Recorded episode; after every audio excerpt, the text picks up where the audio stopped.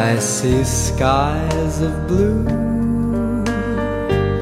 clouds of white. 大家好，欢迎来到后浪剧场，我是小树。在正式开始之前，我先播一则招聘广告。如果你对电影和戏剧感兴趣，有一定的专业积累，而且外语比较好，欢迎加入我们的编辑队伍和译者队伍。大家可以直接在节目下方留言与我们联系。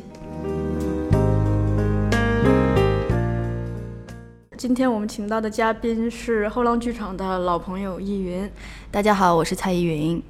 啊、呃，我们易云一来，基本上就是声音旅行要开启了。嗯，就是今天是要我们的要到哪里？今天要带大家去一个我非常非常熟悉的城市——上海。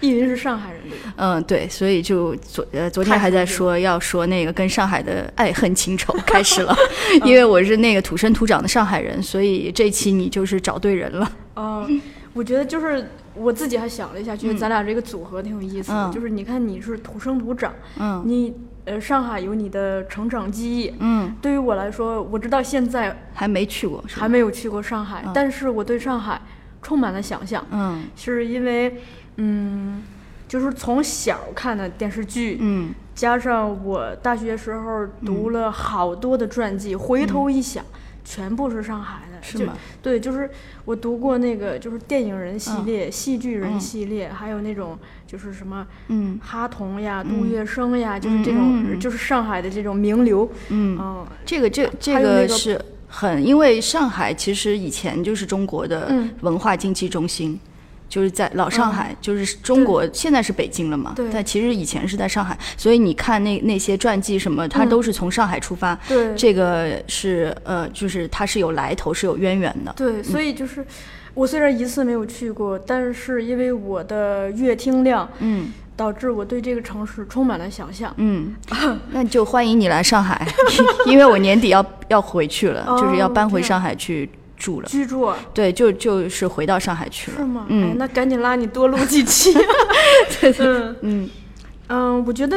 嗯、呃，我想了一下，因为我们今天可能聊上海，绕不过去的是上海的电影、戏剧、嗯，还有上海的流行音乐。嗯，可能我们一期的时间未必能聊多全面或者多深，嗯、但咱们两个的确也是前期做了很多的准备。嗯，就是。我想着就是尽量的，嗯，内容还是很丰富的，应该、嗯、给大家呈现一个比较丰富和用心的一个内容吧。嗯、对。然后，如果聊的有不不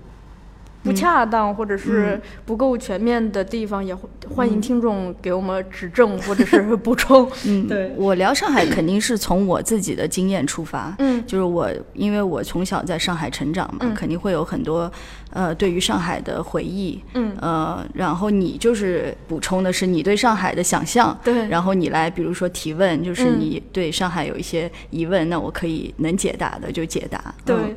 就是呃，我们声音旅行也做过好几期了，就是我自己了解一个国家或一个城市，嗯、其实对我来说就像了解一个人一样，嗯、我一般会除了了解他现在的这个外貌，嗯，就是他现在的状态。嗯更愿意去了解他的历史，嗯、就是他的成长背景，嗯、还有就是了解他的生活方式和思维方式。嗯，那对一个城市也是这样，我就是比较希望我们可以了解一个城市的性格，嗯，就比较深入的去对对，呃，就今天可以说一下上海的前世今生。对，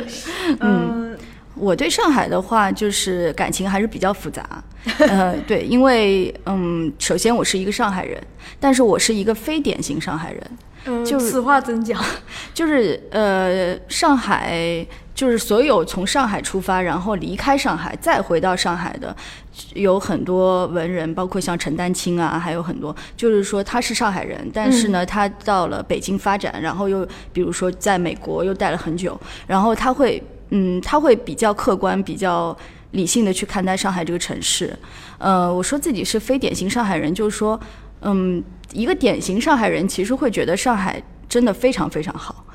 其实，在我来讲，我对上海的感情也是，嗯、呃，怎么讲，就是复杂。是说，我觉得我跟上海的关系就像一对，嗯，在一起很久的夫妻，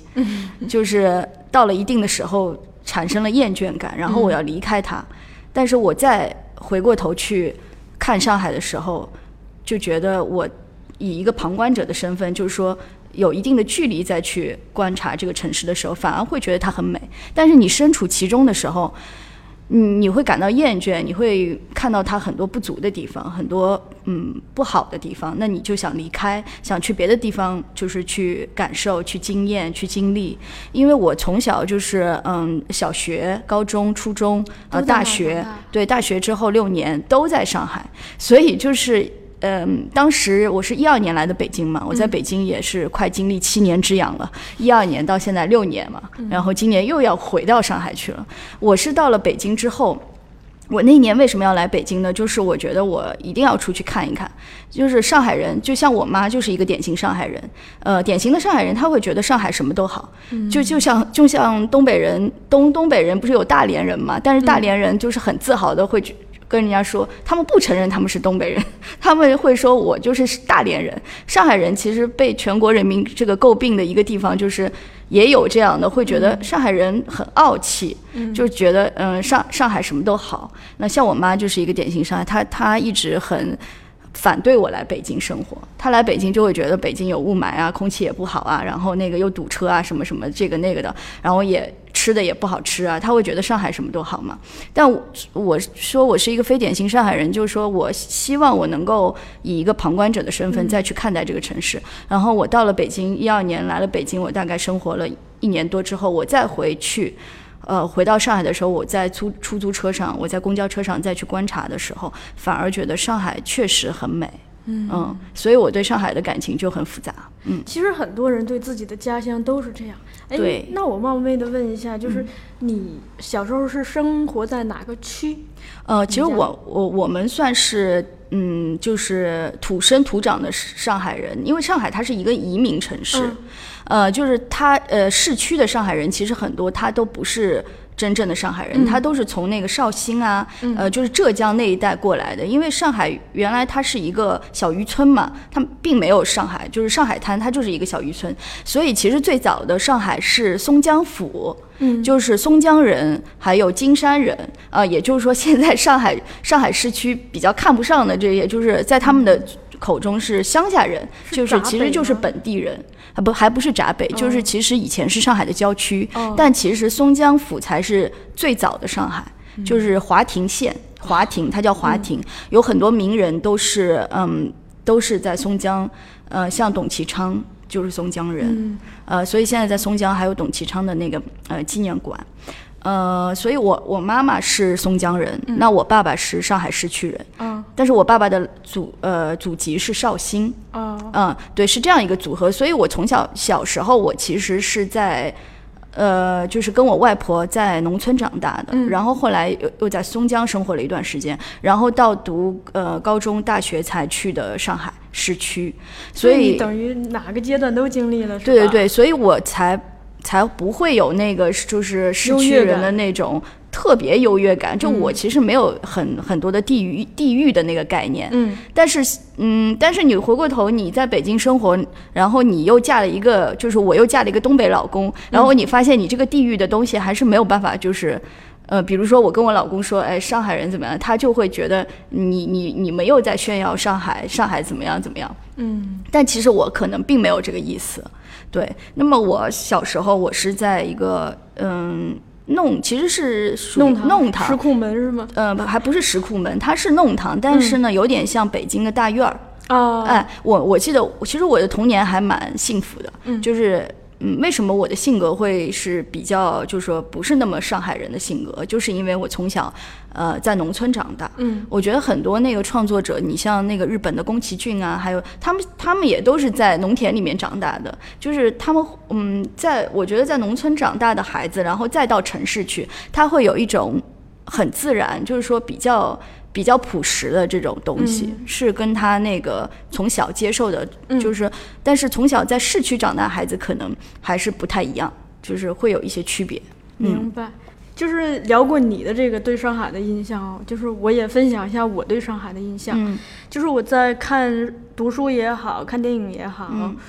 嗯听音乐也好，我对上海有两个印象，嗯、但这两个印象其实是对老上海的印象，嗯，就我不得不说对新上海我是没有什么印象的，嗯嗯、呃，我文学作品新的新的文学作品读的不是很多，然后在影视作品中我一直认为我没有看到真正的上海，嗯，像前几年比较火的电视剧《欢乐颂》、嗯、或者是《我的前半生》、嗯、在我看来那不是上海。呃，这个很有意思，就是我前段时间还在跟我的一个朋友，就是他们都，我就是北方朋友比较多嘛、嗯、我就会问他们有一些电视剧有没有看过，他们都没有看过，但是我小时候就是、嗯呃，上上海人都会看这样的电视剧，像《十六岁的花季》，嗯，就你们可能都知道《十七岁的雨季》是不是？但我们小时候看过一个电视剧叫《十六岁的花季》，嗯，就是上海拍的，然后是写的是上海的高中嘛，嗯，然后还有《上海人在东京》，嗯，那个时候就是之前有一部《北京人在纽约》，然后我看过上海人在东京，啊，你看过《上海人在东京》？陈道明演的吗？哎，对对对。对，陈道明还不是上海人，然后去演一个上海人在东京、嗯、就是我发现那个其实这些电视剧特别优秀，但是很奇怪就没有流传到北方，就是也有也有我小的时候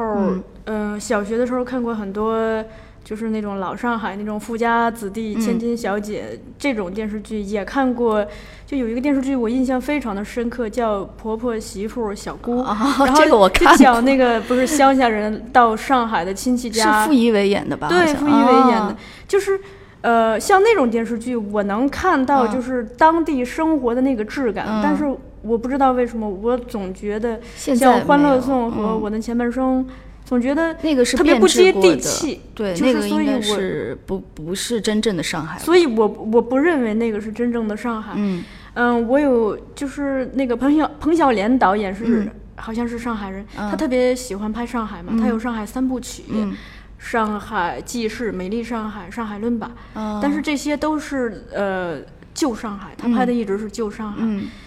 就是我在影视作品中好像的确是没有看到太多的关于上海生活的描写、嗯、但是老上海的印象我有两个、嗯、一个就是那个李欧范说的摩登、嗯嗯、这个摩登呃，我自己想了一下啊、嗯，其实我觉得嗯，它它首先建立在一种什么基础上呢、嗯、就是这个城市因为它的呃地理位置，它的对它在交通上的重要性，它是一个开放的城市，对，就你看它它这个上海这个城市，它你你刚才也说了是个移民城市，对，它是融汇了多种文化、嗯、首先是东西并存，对，你看有东东方的文化、嗯、也有租界的西方文化、嗯、对，然后是传统和现代并存，对，而且那个呃你刚才提到移民，就是、嗯、我记得我们中国电影史课上、嗯、北京电影学院的陈山老师提到说上海里头有上老上海有四大帮派，嗯，就是这个移民帮，嗯，一个是宁波人，啊，对，一个是广东人，对，还有苏吴人，还有那个苏北人，啊，对对对，对，所以就是各种来自不同的成长背景的人都在这里生活，就会让这里的文化变得就是多元并存，嗯，然后呢，好像上海又特别会融合这些文化，让它有一个结晶体、嗯、就是所以它的文化很奇怪，所以最后就有一个名词叫海派文化，嗯。就是我们老师当时陈山老师说那个旗袍就是这个海派文化的一个典型的象征吧，就你看它首先是这个复古式的，就很古典是吧，展现女性的这个就曲线美，对，然后又又可以不同开不同的叉，这个砍袖或者是呃短袖，就是它又很西方，嗯，这个美就可以去看王家卫的电影，对，就是他因为小时候在上海长大、嗯、所以他对上海的那个感情其实我觉得也跟我差不多，就是嗯，嗯，在他的情感里面，就是他总是希望在他电影里面去呃去回忆他小时候的那个上海，嗯，因为现在的上海其实跟老上海还是不一样了嘛、嗯、现在的是一个国际大都市，其实我觉得现在上海挺像有点像嗯日本，就是越来越越来越往日本的那个方向在发展、嗯、就是很现代化、嗯、各个城市建设、嗯、呃说实话我觉得上海的城市建设全国来讲就是是最好的，嗯，就是嗯呃在我在北京生活的话，我经常会发现那个呃，就是过马路什么都不太方便，就是城市建设方面、嗯、但是上海完全没有这个问题，呃，包括服务啊各方面都非常的国际化，嗯，然后嗯、呃，陈山老师就提到，可能在中国第二个有、嗯、拥有这种气质的城市、嗯、就是香港了吧？嗯，就是嗯、呃，战后的香港也有。你看，它刚好也是东西方文化交汇。嗯、香港那个地方，它还有这个台湾呀、日本这种嗯东边的文化，就各方面特别的，嗯、也也也有乡下的这种过来的这种乡村和都会，就特别杂。对，其实这个跟呃地理位置有很大的关系，就是你会发现沿海沿江的城市都会比较富有。嗯、像中国的话，除了嗯除了上海，还有像武汉，呃也是一个码头城市嘛，还有像天津，啊、呃、其实我去天津有的地方还挺像上海的，然后因为都有江，还有广州。都是比较富有的，因为他们有这个就是贸易的往来比较自由。嗯，嗯再一个我另一个印象是什么呢？就是跟这个摩登其实息息相关的，就我感受到一种强烈的生命力，强大的生命力。嗯，就你觉得这里头人才济济，朝气蓬勃。嗯，你像我当时读那些书的时候，就是，呃，你就发现中国的电影、中国的戏剧。嗯中国的流行音乐、嗯、呃那个时候的文学就是跟上海有那么紧密的关系、嗯、有而且报业就是报业出版业、嗯、就整个、哦、是吧对对对都是从上海出发还有从上海起步教育时尚嗯其实中国的电影的发源地就是在上海嗯就我一开始不是说过我在大学的时候读了很多传记嘛嗯我现在想来就有的时候吧人就是可能这就是缘分吧、嗯嗯，我刚上大学的时候，我就是在图书馆瞎溜达。嗯，我基本上，嗯，整个大学期间一直在读传记那一片儿。嗯，而且，呃，传记主要读的是文艺类的。嗯，当时就是我看到有一套丛书。嗯，这套丛书是那个上海教育出版社出的，嗯、叫《二十世纪文化名人与上海》哦。然后我就一本一本的读。哦、你像有这个就是。对申报做出巨大贡献的史良才、哦、我读过他的传记。这申报不是被誉为中国的泰晤士报吗？啊、哦，对，现在没有了吧？应该申报好像没了，嗯、但是申报的确是在那个年代在上海有巨大的影响。你像我们做石灰的时候，嗯、李真老师查资料就很多都来自申报。嗯，对，然后还有读了就是开创了商务印书馆的张元济。啊、哦。就电影这边，你像，呃，电影皇，呃，电影皇帝赵丹，嗯、当时还有黄宗英他们，嗯、呃，还读过洪深的传记。哦，洪深是洪深是中国第一位专门学习戏剧的留学生，他是在哈佛大学学习的戏剧和文学。嗯，而且中国的导演制就是他创立的，好像导演这个词儿也是他、哦、他创造的译法。哦，就嗯，话剧。话剧之所以叫话剧，也是他确立的这个命名。洪深对、嗯，当时他读了一本传记，是那个，就现在就是曹景行的父亲曹巨人、哦。嗯，对，还有那个，呃，中国的第二代啊，第三代导演、嗯、蔡楚生的传记。哦，那个、都是上海的。对，还有就是你们母校、嗯、上戏的。熊佛西是校长吧？是是，学校我们学校还有他的那个、嗯、雕像，雕像对，对熊老爷子，像熊佛西呀、啊、欧阳玉倩呀、啊。嗯，对对对，那时候就是上海的，呃，话剧也是从上海起源的。黑李叔同嘛，呃，对李叔同他们，呃，于天禄，天禄对对对对，嗯，所以就是，嗯，你只要说到电影、话剧和流行音乐，音乐嗯，还有时尚。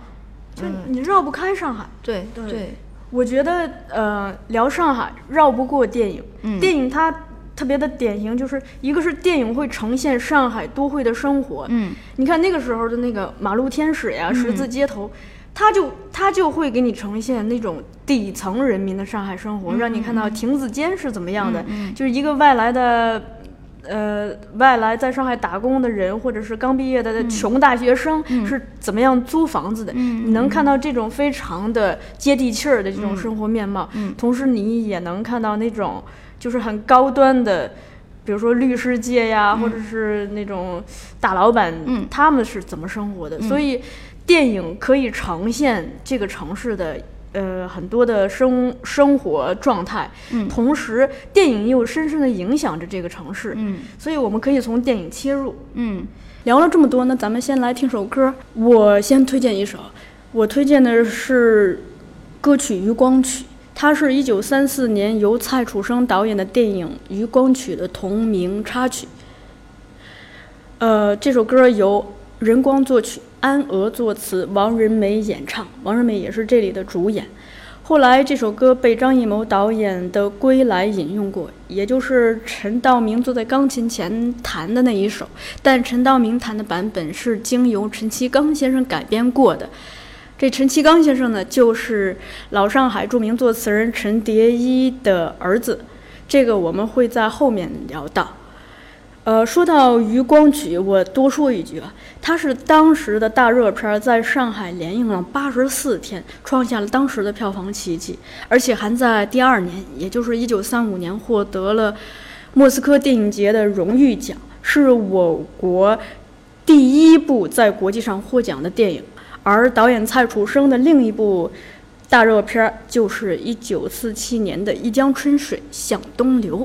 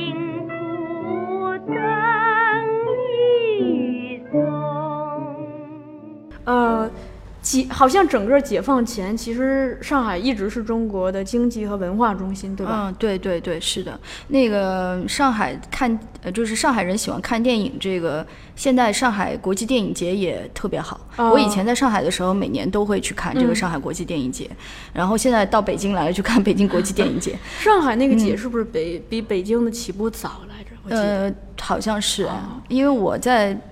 我在上海的时候，一二年之前就每年都看嘛，嗯、然后每年都请很很国际化，就是它整个一个，呃，无论从从电影的质量，就是邀请的电影的质量，还是放映各方面，嗯、我觉得都是做得非常不错的。嗯，但是就是你知道吗？就是上海在三十年代已经是电影消费已经变成非常大众的事儿，一年可以消化掉超过四百部电影，而且其中有三百七十多部是好莱坞的，五十、嗯、多部是国产片。哇塞！不是这个我也做了一点功课，嗯、就是那个呃，因为要讲电影嘛，嗯、然后我就查到说上海上海的第一家正式的电影院叫维多利亚影戏院。就这个名字很很洋气了，维多利亚影戏院，嗯、然后现在是叫虹口大戏院。其实它是上海的第一家影剧院，嗯、但是当时只是一个西班牙人就是搭造的一个铁皮屋子，但这个铁皮屋子出现就给就是说给上海人呃当时的民众呃对电影充满了好奇，然后大家都都都不断的去那个戏院看看电影，然后之后呢就是纷纷的就不断的有这个大戏院，像大光明啊。呃，大光明大戏院、国泰大戏院、南京大戏院，这三家就是当时这个呃，自维多利亚影戏院之后又开了这三家。嗯、然后现在大光明和国泰还在。哦、呃，那时候就是国际电影节的时候，经常去这些电影院看电影。哦嗯、电影呃，电影院这块咱们稍后再谈啊，嗯、就是咱们先顺着电影这个往下说。嗯嗯，就是。我觉得他呃，我们刚才聊到就是上海人在三十年代一一年的电影消费量，嗯，就是嗯、呃，他其实那个时候不是整个电影就是无论是生产上和消费上都非常的厉害，嗯，而且生产和消费衔接的非常好，嗯，就是。我我其实是学中国电影史的、啊，所以我觉得这方面你特别专业，多多给我们讲讲、嗯。我也是那个听了陈山老师的课，嗯，就是生产上，你看，就是进入二十年代末三十年代的时候、嗯，就是生产上已经非常的齐全了，嗯、就是它有三三条这个生产线、嗯嗯，一条是以这个明星公司为代表的，嗯、就是走这种商业化的路线，嗯、明星里头的。明星公司里头的明星有蝴蝶，哎，对，对我这第一个写的就是蝴蝶。呃、另、嗯，电影皇后嘛，蝴蝶、嗯。另一条线就是以那个联华公司为代表的，它、嗯、是走这个就文艺路线，嗯，而且它里头的创作者大部分也是偏知识分子气息。嗯、联华的明星就是阮玲玉啊，对、嗯，然后呢就是邵氏兄弟在上海开的、嗯、开的天一公司，他们主要生产。就是也是非常商业、嗯、但是它跟明星那个商业又不一样、嗯、就明星公司的那个商业呢还有点偏偏左、嗯、它还要讨论社会议题、嗯、但天一公司这个商业真的是商业、嗯、就是就是呃抚慰这种广大群众、嗯、让你们看武侠片。邵氏不是香港的吗？嗯、呃当时是他们最早是在上海开的叫天一公司、哦、然后慢慢到香港变成邵氏、嗯、哦呃这是生产线。嗯你看就是嗯我一直很佩服他，就是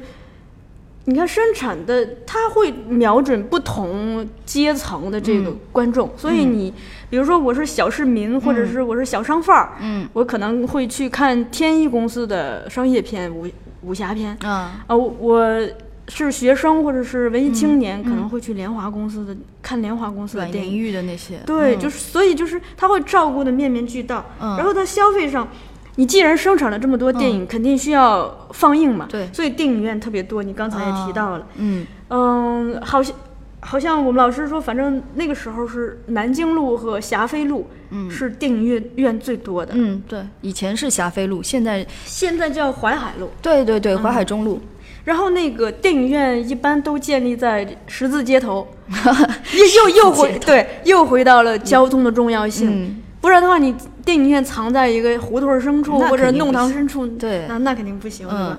都现在现在这些电影院的现现在的这个地址也都是上海最好的地段。对，嗯，像大光明电电影院现在叫。哎，对，大光明电影院以前叫大光明大西院嘛，嗯、现在就是在南京西路上面。嗯嗯。然后所以我尽管没有去过上海，我我都知道南京路和霞飞路应该是非常繁华的商业区、嗯、嗯对对对，市中心，嗯，然后他们那个时候放电影是就是这种销售和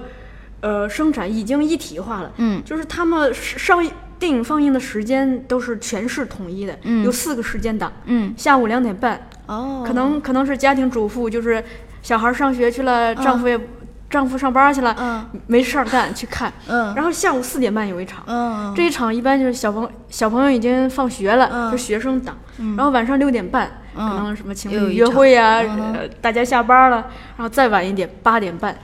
一全市一天四档，这个很有意思。关键是所有电影院都遵守这个时间，嗯、就这种标准化、统一化，就是让你看出来这个东西，嗯，它其实从侧面反映出了这个制度的成熟嘛，嗯嗯。嗯然后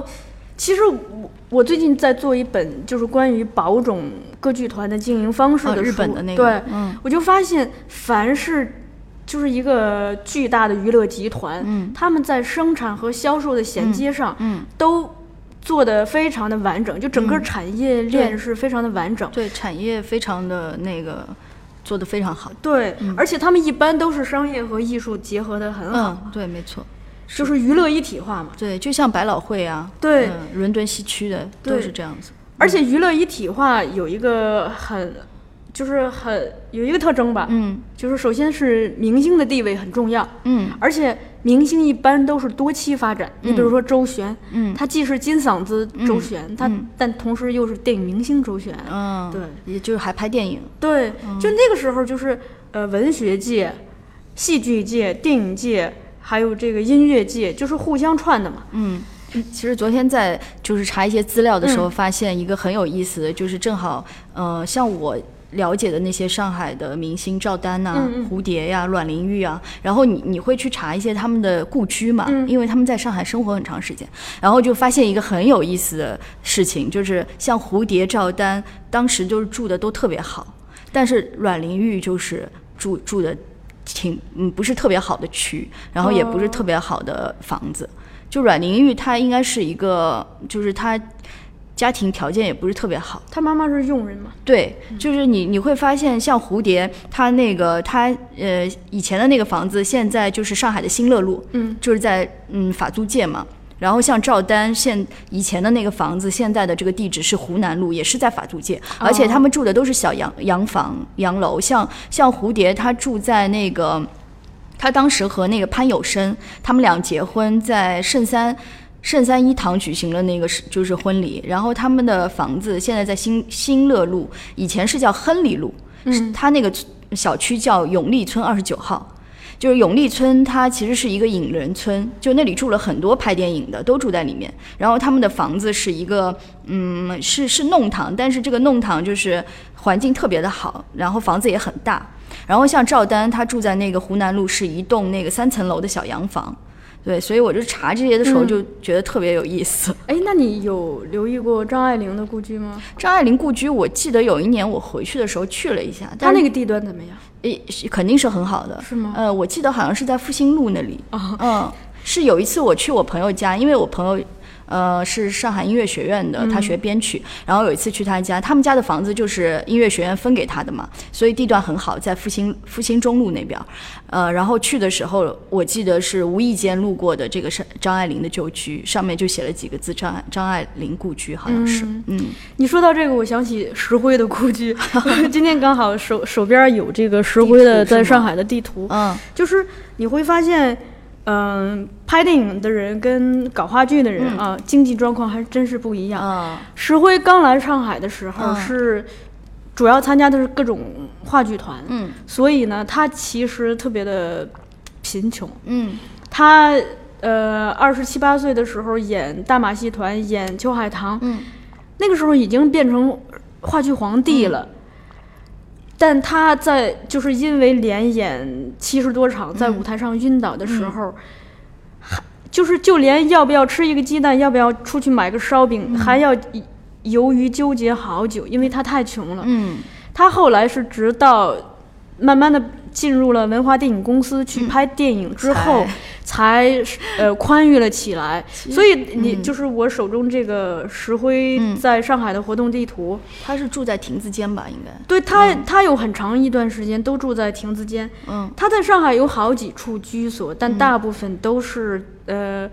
很不好，就地段也不太好、嗯、是呃居住环境也不太好、嗯、直到他可能已经三十多岁，快四十多岁、嗯、快四十岁、嗯、才有钱呃买下，是那那叫嘎精子是吧？什么什么意思？呃你你可能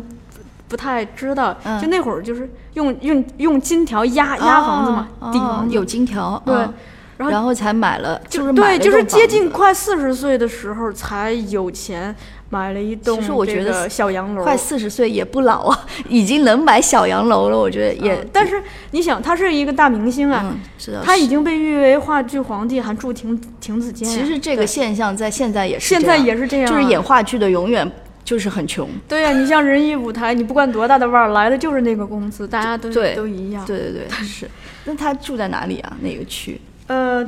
他在黄浦区复兴中路有一栋，他的亭子间是在黄浦区复兴中路、哦、叫桃源村。呃，其实复兴中路还地段挺好的，但是所谓亭子间呢，就是说呃，上海有有有嗯，就是说它有，我们可以解释一下，对，解释解释一下亭子间、石库门、弄堂还有这个小洋楼的区别啊、嗯、一般有钱人才会住在小洋楼、嗯、小洋房呢比较宽敞，然后是有院子，然后一栋就是有几层、嗯、但是亭子间呢就是很小很小一间，然后所有的都是公用的。可能亭子间，我我补我补充一下，嗯，它是好像是那个，就比如说咱们、嗯、板房二楼楼。它是比如说二楼到三楼之间不是拐角处上楼梯有一个小小空地，它就在那儿给你给你弄了一个小房子，嗯，都一般特别的局促。对，然后一般情况下亭子间底下就是那个叫呃灶头是吧？对，灶台烧烧人家底下的人做饭，什么烟呀什么全全进了你的屋子里了，就没错，居住环境是很不好。其实那个时候很多文人都住过亭子间，像鲁迅、郁达夫都住过亭子间。嗯嗯、然后就刚才聊到这个明星了，嗯，就上海那会儿的明星，就是你发现他们任何的集团或者任何的公司都有明星，嗯。嗯，就唱歌有唱歌的明星，电影拍电影有拍电影的明星，嗯，而且明星会引发这种，它会带动嗯、呃、一种时尚的生活和消费方式，嗯，你比如说呃演员，就那个时候演员的表演技能已经跟一种现代的生活方式紧密的结合，嗯，那个时候很多演员是会骑马。会开车，嗯，会游泳，会打网球，而且他们拍的这个月历、嗯、月历也好，那叫月份牌啊，嗯，月份牌也好，或者是那种呃杂志的封面，比如说良友，嗯，他就是引领呃时尚时尚潮流嘛，嗯，我记得那那会儿就有很多，一方面是穿旗袍的、嗯、就是走古典美，还有一种就是那种短裤，就那会儿女孩子就穿短裤、嗯、还有泳衣，是不是泳衣、嗯、对，就展现那种特别健康的美，嗯嗯，王仁美就是走的这个路线，嗯、对。然后二战之后，你像那个从好莱坞电影中传来的就是夹克衫、嗯、牛仔裤，嗯，还有那个军用的风风衣、嗯、船型帽，嗯，就是其实卡萨卡萨布兰卡这部电影就是、嗯、就带动了很多嘛，嗯、就还有那个魂断蓝桥，嗯、就那时候上海走在那个时尚的前沿，对，他会。嗯，就是其实某种程度就是因为电影和明星一起带动的这种现代的生活方式，嗯，因为那个时候其实电影本身就代表一种现代的摩登的生活方式，嗯，所以而且也代表一个人的身份和品味，嗯，可能你约会呀、啊、什么都是去看电影，对，大家日常的谈资也是电影以及明星，嗯，那你不知道的话可能就会显得比较啊，不好意思出来跟人聊天跟现在文艺青年一样。对、嗯，你看那个时候就是中国有好几代大明星，就是其实在蝴蝶和阮玲玉之前，嗯，中国电影史上有呃有第一代四大电影女明星，就是、嗯、呃跟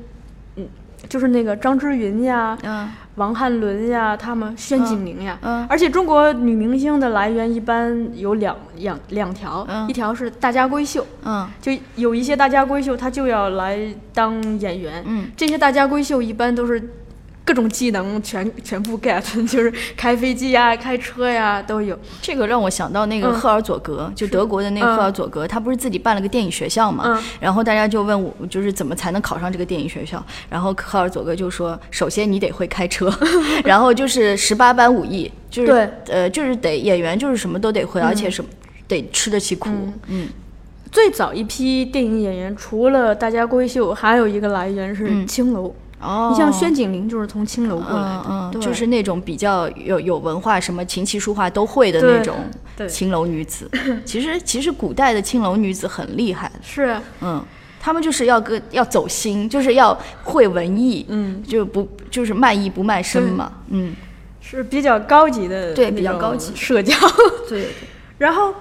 围绕着电影，就是电影的周边嘛，你你看，就是当慢慢的声音进入，就是。电影有了声音之后，嗯，就是唱片业也发展起来了，嗯，呃，而且电，你既然明星，一旦明星开始变得为世人所关注，嗯，就相关的这种出版传媒就会厉害起来，嗯、就是这种杂志呀、嗯、报刊呀。嗯，呃，你刚刚说到唱片，我今天还看了个帖子，嗯、说上海要重新开始做黑胶了，啊，嗯。就以前其实嗯、呃，唱片业也是从上海起步的嘛，嗯，所以那个时候有上海七大歌后，像、嗯、呃周璇、呃那个姚丽，我其实挺喜欢听姚丽的，还有白光。呃、姚丽跟白光好像、啊、嗯，后来慢慢变得特别火，因为以前大家一说起来可能首先会想到周璇，对，周璇就夜上海、天涯歌女，那就不用说了，特别特别接经典。然后我就就一想到周璇就会不自禁地哼起来夜上海，是吗？夜，那我脑子里全部是四季歌，就是他在《马路天使》里头唱的。哦，哎、嗯，那《天涯歌女》是不是《色戒》里面那首是他唱的吗？嗯、呃，《天涯歌女》好像印象中也是在，呃，《马路天使》中唱的。你你周璇唱，不是你记不记得《色戒》里面有一首有啊有啊是《天涯歌女》吗？是啊，我特别特别喜欢这首歌，嗯、呃，每次都觉得那个歌词写的太好了。然后像姚丽的那个嗯明星歌曲就不用说了，《玫瑰玫瑰我爱你》，嗯，《春风吻上我的脸》。呃，然后还有一个叫李香兰，其实应该说一说，这人特别传奇。嗯，他是唯一一个外籍歌星，因为他是日本人嘛。他我不记得是他父亲是日本人还是母亲是日本人，然后他后来回日本就改名了，然后继续对继续那个演艺事业。他当时在中国的时候是还还被以那个汉奸罪名逮捕过。逮捕了，结果发现是日本人，说汉奸罪不成立，就是特别神奇。反正我觉得这个人生也是开挂了。其实，这可能就是恰恰是在那个战乱的时代，就是，呃，人的身份的这种多变吧。你看，嗯、就是。那个时候其实当文化变得多元起来，我一直特别关注的就是人的身人对自我身份的确认。嗯，李香兰有这个问题。嗯，当时那个就那个嗯还有一个日本有一个叫叫叫什么来着，我知道你说的，还呃是梅艳芳演过的那个，李碧华写过一本她的书是吧？呃叫啥来着？呃川岛芳子。对，川岛芳子，他们都是身份、嗯、身份非常的复杂。对对对，如果没有战争的话，这些都不是问题嘛。对对，但是战争一来，就是这些都是问题。那个那个时代，很多人都存在这个问题。嗯、你比如说，文学界里头有一个印，我印象中是叫刘娜欧，嗯，他好像本来是台湾人，嗯，他他所在的台湾时期恰好是日本的殖民时期，嗯、所以他他首先有一个我到底是台湾人还是日本人的这样一个身份的暧昧，嗯，然后他来了上海以后，嗯、又有一个我是日本人还是台湾人还是上海中国人的这样一个，嗯、所以就是有的时候就是我们可能会以一个政治标签去贴，说这个人是汉奸或者这个人是不是汉奸，嗯、这个人是好人这个人是坏人。我现在就上完呃陈山老师这个课，就越来越觉得就说、嗯、呃不要去贴这个标签，嗯、也不要用这种敌我的思维来看待一个人，这都是成见。嗯、每个人的每个人的生命太丰富了，他他的很多选择也是受他所处的每一次的环境的转变而影响的，所以对，就我更更喜欢就是你就关注这个人本身，关注他的作品，嗯、而不是说给他贴个标签，嗯、这个是软性电影，这个是硬性电影，嗯、这个是左翼电影。对，嗯、你这说的特别好。呃、嗯，就你刚才不是说到这个唱片业嘛？嗯，其实唱片业它兴起是首先是源于声音的这个声音，就是发声装置嗯的呃发展吧。嗯。首先，电影这边有了声音了，嗯，同时呢，那个百代就开始进入中国了，嗯，百代那会儿进中国之后设了分公司叫东方百代，哦，所以就已经有了正式生产唱片的公司，哦、所以这我们的流行音乐业才发展起来，而且那个时候不是、哦、也是在上海吗？对，哦、而且那个时候呃，随着这个科技的发展，嗯，就有了电台啊、哦呃，所以二十年代末三十年代初，呃。就中国开始有了电台，而且那个时候的女播音员是非常的受欢迎，嗯、所以我们可能会在比如说王家卫的电影里头，嗯、我印象中《花样年华》我们是可以听到，既可以听到周璇的歌声，嗯嗯、周璇在唱《花样的年华》，嗯、同时也可以听到电台小姐在播这这这首歌的声音，哦、对，哦、然后除了音乐这块儿，舞舞团就那会儿，那会儿流行歌舞厅，嗯，呃，上海不是有四大歌舞厅嘛？哦、什么百乐门，我们常知道，对，百乐门，嗯、什么香仙乐师呀，哦、有四大歌舞厅，哦、还有四大歌舞团呢。啊、就是你看，就是对，他就是创作团体、嗯、歌舞团以及演出团体，嗯、就是演出场所、歌舞厅、嗯、都发展的非常的全面。嗯，而且呃。就说到流行音乐，我是特别着迷这一块儿。嗯、对我，我我经常听。嗯，那个时候呃上海的流行音乐首先就是它跟电影很像，就是它会照顾各个阶层、嗯、各个年龄、嗯、年龄段的人。嗯，首先就是中国的流行音乐那个时候是有学堂歌的。嗯，什么叫学堂歌？其实就是校园歌曲、哦、啊，最早的校园歌曲、哦、你像那个我们知道李叔同那个送别，对，它它就是校园歌嘛、嗯、哦，中国有个就是当时上海有一个流行音乐之父、嗯、叫李景光。李景光，对、嗯、他写过他写的很多呃，那个歌曲就偏学堂歌，比如说什么《小孩与麻雀》啊、嗯、这种，就偏学堂歌曲、嗯。但同时呢，他也有唱给成年人，尤其是谈恋爱中的成年人的歌，嗯，就各种情歌嘛，嗯，呃，还有就是他那个时候流行音乐有偏左的，嗯，就比如说聂耳呀、任光、安娥，他们就是就。嗯，会创作一些就是关注社会议题，就关注战争、关注国家命运的这样的歌曲、嗯嗯、还有一些是什么呢？在我看来像四季歌呀这种、嗯、它有点像其实呃就是乡下人到大上海来闯荡、哦、然后还带着一种乡愁，就是、哦、反正我感觉是那样。四季歌怎么唱来着？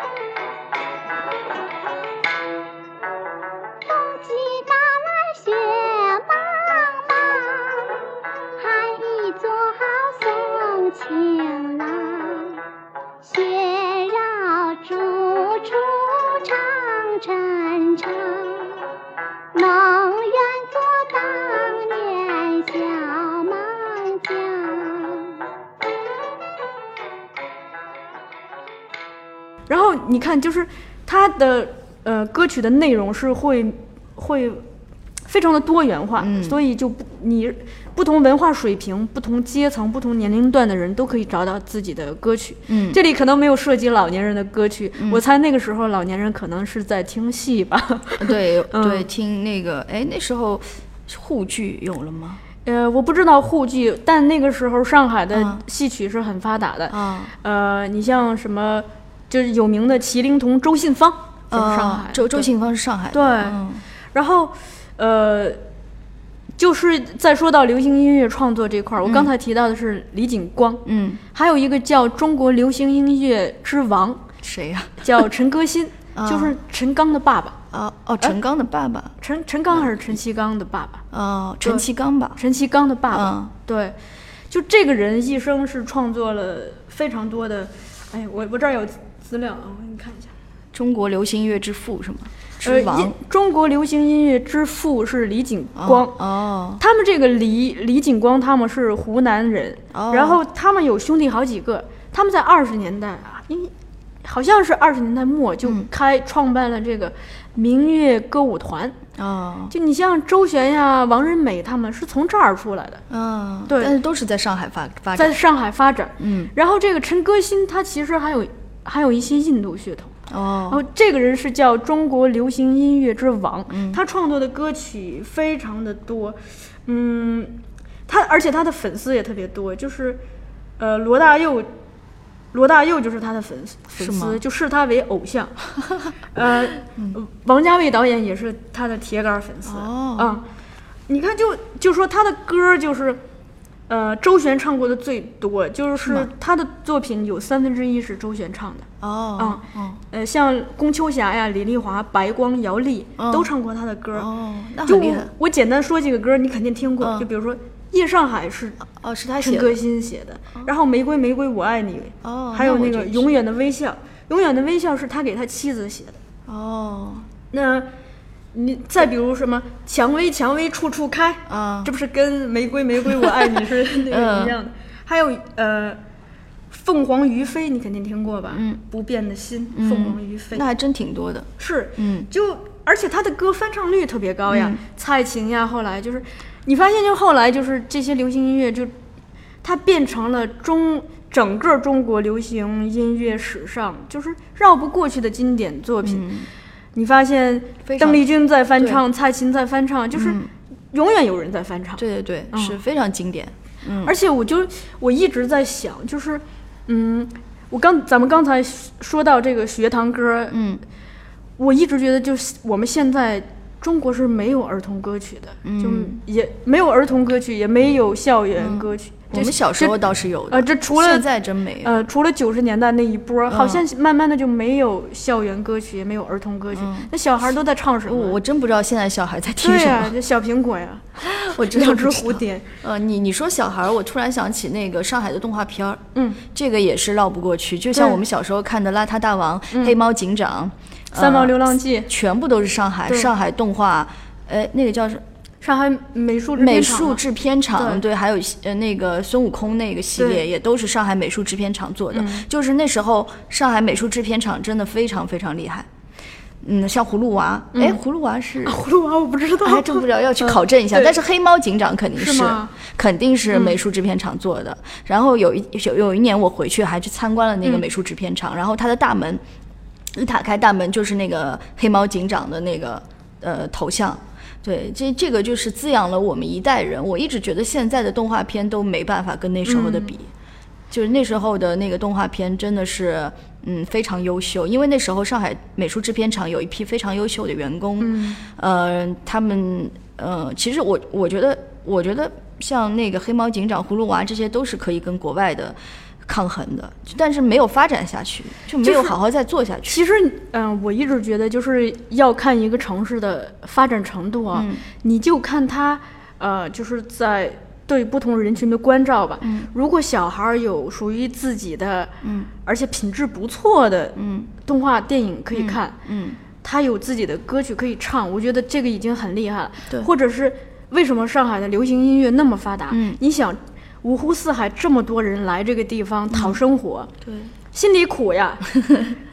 生活之苦、嗯、艰辛的苦、嗯、思乡之苦、嗯、爱情之苦各种苦、嗯、总总就是日常就是普通人的日常的感情总需要一些投射呀、嗯、听音乐看电影看戏看话剧其实都是在跟跟生活在呃这个城市的人们那个时候的就是内心的这种苦闷和焦虑是是紧密相连的、嗯嗯、为什么后来香港的流行音乐那么发达、嗯、就是你发现香港的流行音乐大部分是情歌、嗯、当然也有一些在关注政治议题、嗯、但但是就我一直觉得我们的反正大陆的流行音乐我老觉得嗯嗯还是现在现在不如以前了反而就是他对人，就是普通人内心的这些东西，嗯，反而不去说了，就关注很少。嗯、你要知道，就是说，就比如说文学作品，它毕竟还是有，就文学作品它是有对这个那叫知识程度的要求的。嗯，如果你不识字儿，嗯，或者是你的阅读理解能力略差，嗯，它可能就接触不到这些东西。嗯，但是电影和流行音乐。是非常容易侵入每个日常人的生活中的，嗯嗯、它还是一个大众，非常大众的。对，尤其流行音乐，嗯、如果当一首歌热起来，可能咖啡厅在放，嗯，呃，大街上在放，嗯，商店在放，那你，你你总不可能永远堵着耳朵走过这条街吧？嗯嗯、你穿过这条街，你就会听到这首歌。嗯、如果这首歌又特别的传唱度特别高的话，嗯、你可能就一下子就魔怔了，就被洗脑了，脑、嗯、脑内一直单曲循环，嗯、它就会进入你的生活。嗯、但是，哎呀，反正我老觉得。嗯，如果说追溯中国的流行音乐的话，嗯，呃、可能九十年代看八九十年代看香港，七七十年代看台湾，八九哎，这港台那会儿也不太分了，嗯，嗯其实就是七十年代末到整个九十年代，嗯，就看港台，嗯，然后而他们而他们的。他们都有一个根儿，其实、就是、其实就是来源于上海的，嗯，嗯而且上海那些东西其实好像对日本也也有过影响，也有过影响。你像鲁迅在日本特别火，嗯，反正我们这边很少看鲁迅，像鲁迅、郁达夫、沈从文都在上海待过嘛，嗯，像我很喜欢郁达夫啦，嗯，但郁达夫那时候也住亭子间，哦，嗯、呃，我喜欢他那个《春风沉醉的夜晚》，嗯，嗯、呃，然后那个娄烨，说到电影。绕不过去的一个娄烨、嗯、然后他的电影就其实挺挺海派的，我觉得，嗯，嗯像他那个《春风沉醉的夜晚》就是根据郁达夫的、嗯、啊，就是那个名字就是来源于郁达夫的那个小说嘛，嗯、所以就是说了那么多，就是嗯，上海像说到作家的话，还有张爱玲，对，呃，王安忆。然后最近在演一个我朋友导的，嗯，呃，这个《繁花》全程都是上海话说的。对，我我再补充一点，就是流行音乐这块儿，嗯、呃，我有一个比较关注的作词人叫陈蝶衣，嗯、对、啊，陈蝶衣，我想起那电影了。对，不是不是那个，名字就是那三个字儿，哦、但不是那个人，哦、就是这个人。我刚才说的，呃，李景光和陈歌辛呢。嗯他们都是既能作曲又能作词，呃、陈蝶衣是主要是个文人，主要是作词，嗯、但他主业不是作词，嗯、他还有其他的。就是你会看到，就是还是回到刚才那个话，就是人们在呃，只要你进入了文艺界，可能他就是、嗯、呃，普通文人也是多期发展，嗯、他可能。你像张爱玲，她后来也去文华给做编剧嘛，哦、对，她就会多期发展，嗯、就可能是写词、写小说、写剧本，主要是写剧本。嗯，像那个《新不了》啊、呃，不是《新不了情》，是就叫《不了情》，哦，《不了情》就是张爱玲写的，是吗？对，哦、还有《太太万岁》啊，啊、哦，对对对、嗯、对。那个咱们也提了这么多上海流行音乐，就先放一首，嗯，要不就听姚丽的，可以啊，《春风吻上我的脸》。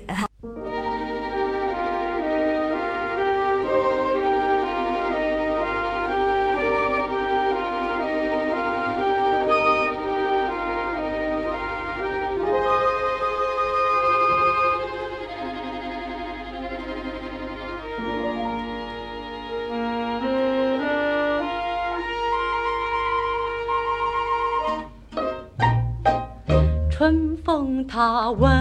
上了我的脸，告诉我现在是春天。谁说是春眠不觉晓？只有那偷了人儿才高明。春风。它吻上了我的脸，告诉我现在是春天。虽然是春光无限好，只怕那春光老去在